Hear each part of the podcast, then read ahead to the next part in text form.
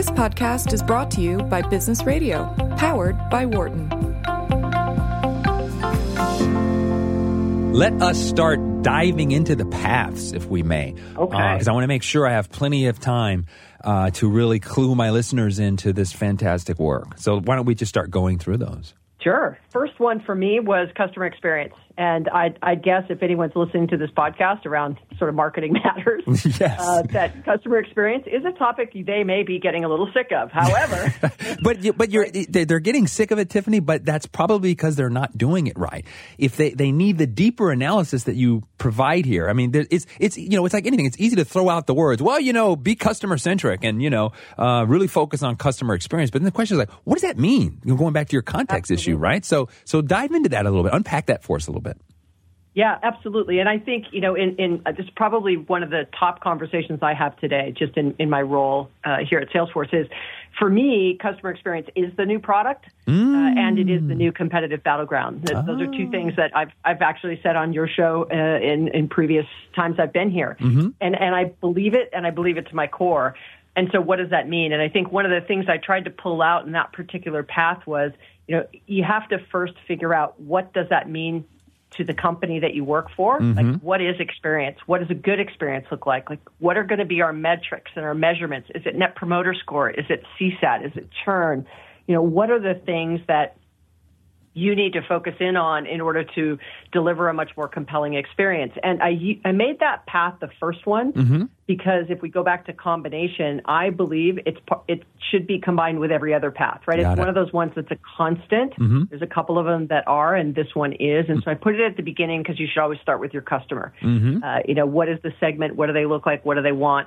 Uh, et cetera. And so I, I used three case studies, and in each path, I actually have two positive case studies of showing you how someone has leaned into, in this case, customer experience as a growth lever for them to differentiate themselves in the market, and they use it as a way to accelerate growth. One of them was Sephora, mm-hmm. the other was Shake Shack. Oh. And then the third story is a cautionary tale where someone has actually lost their way Okay. with customer experience or completely deliver a poor customer experience. And I think you might be surprised to know that I picked Starbucks as Starbucks. a cautionary tale. Mm-hmm. Super interesting. And. I think people would be surprised, right? Because everyone holds them up as a Yes. customer experience uh, beacon. Right? Yes. And I did that very specifically.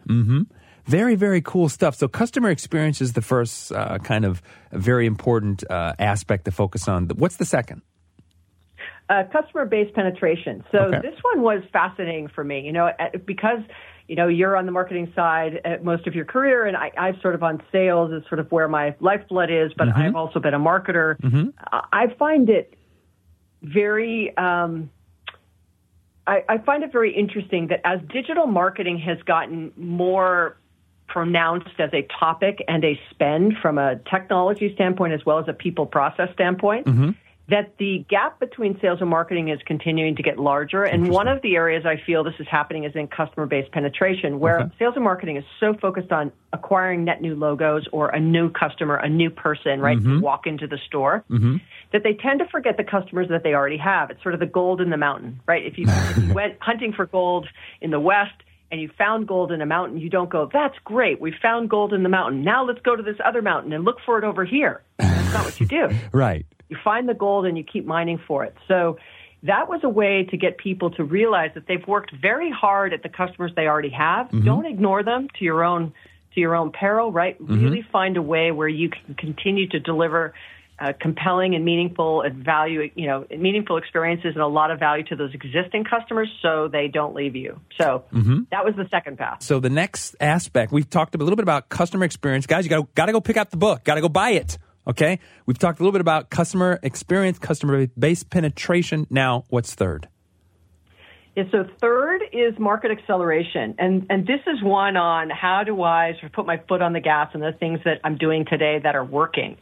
Uh, and, and I used the, the, a couple of case studies here was Under Armour and just, you know, like you can start with a very simple product, i.e. a t-shirt, right? And build out that beachhead in a way that then allows you to uh, expand into the customer set without necessarily expanding the products until you get to a point where uh, you feel as if the market would be willing to accept new kinds of products from you, right? From t-shirts to then shoes to mm-hmm. you know mm-hmm. getting into much more uh, athletic wear. Even introducing um, you know a women's line took them some time. So, right you know, just thinking about accelerating a market and what's the things you have to do in order to do that appropriately. The other case study I did was the Honest Company. Mm. So that was another beachhead strategy, right? We're going to start in the core of diapers and and then it was wait a second, like once the kids that we've the parents we've acquired and 2 years in they don't need diapers anymore if we don't expand our mm. product portfolio, mm-hmm. right? Then we don't have anything for them. But what are other things we can wrap around going back to customer base penetration to deliver a great customer experience? And accelerate our growth. Um, and then the cautionary tale was was uh, actually Mattel. Oh. Um, but but you know then they they uh, you know they've been able to to turn some of that around. But market acceleration is just you know growth, but not growth at all costs. And I mm. think that that's important to keep in mind. And so it's a very important point that you're making here, Tiffani, because market acceleration is of course the idea that you're, you're trying to tweak things, you're trying to extend, but you have a sense of what your brand is about and what equity you can extend is certain new markets to accelerate that growth. Yes.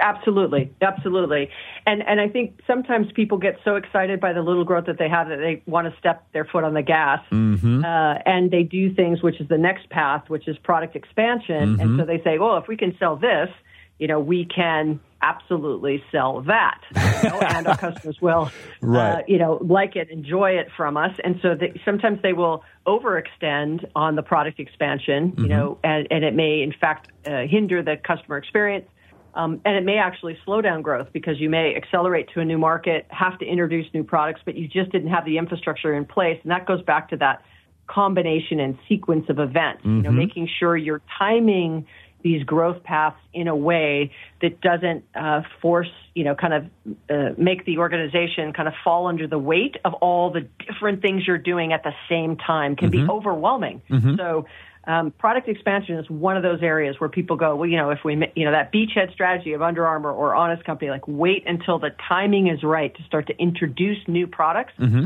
once you've got enough uh, uh, underneath you.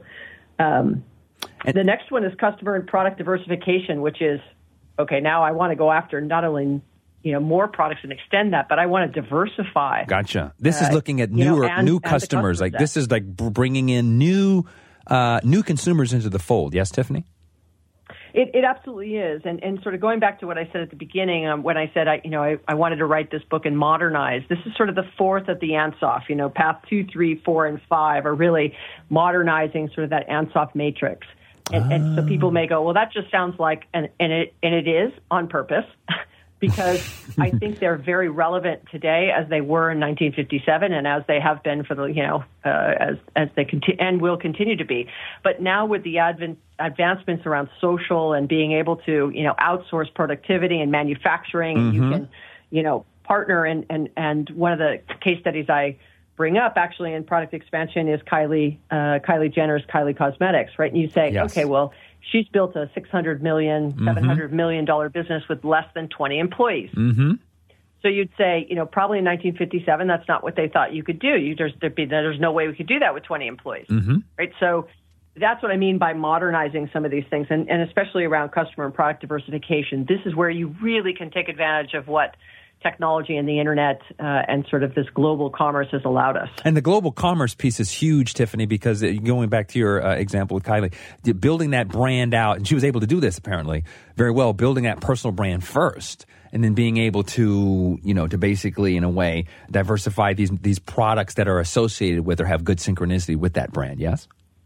Yeah, and it was the whole timing of things, right? She chose to, you know, outsource the manufacturing and mm-hmm. distribution. She has a very small team, as I said you know, capitalizing on a platform and you may say well you know not everybody has that opportunity you know it, she didn't inherit the money mm-hmm. you know and, and so taking advantage of that platform doesn't mean also that you're going to do well i mean there's many celebrities who have not done well um, you know in just relying on their name so mm-hmm. it has to be that uh, you know both her and her team right figuring out what kinds of products do we want to do and having her fan base, customer base grow up with her has really guided what products are going to be introduced at what points in time.